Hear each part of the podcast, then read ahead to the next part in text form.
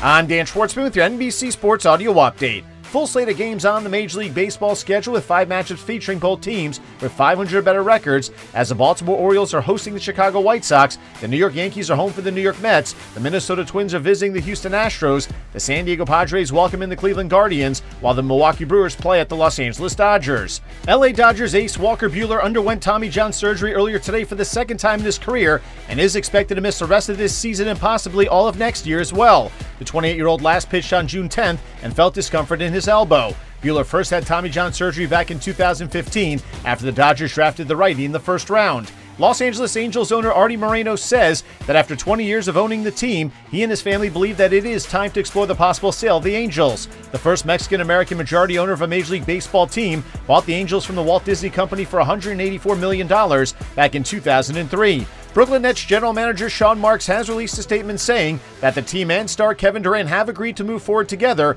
to, quote, build a lasting franchise to bring a championship to Brooklyn. The 12 time All Star had asked to be traded back in June and reiterated his stance to owner Joe Tsai at a meeting in London, with Durant reportedly asking Tsai to choose between him and head coach Steve Nash and Marks. Durant begins a four year, $198 million extension this year. LA Chargers cornerback J.C. Jackson is expected to miss two to four weeks after undergoing a non invasive procedure on his ankle.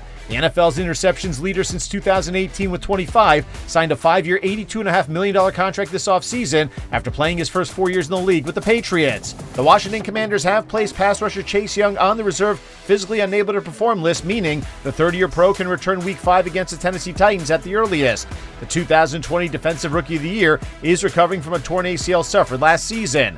Alabama head coach Nick Saban has signed a one year contract extension, which will keep the seven time national championship winning coach in Tuscaloosa till 2030, while also receiving a raise that makes Saban the highest paid college football coach in the country at $11.7 million per season. It's a critical game three in the first round of the WNBA playoffs as the New York Liberty are hosting the Chicago Sky with the series tied at a game apiece. The winner will move on to face the winner of the Connecticut Sun versus Dallas Wings series, which is also tied at one game all, with game three Wednesday in Dallas. With your NBC Sports Audio Update, I'm Dan Schwartzman.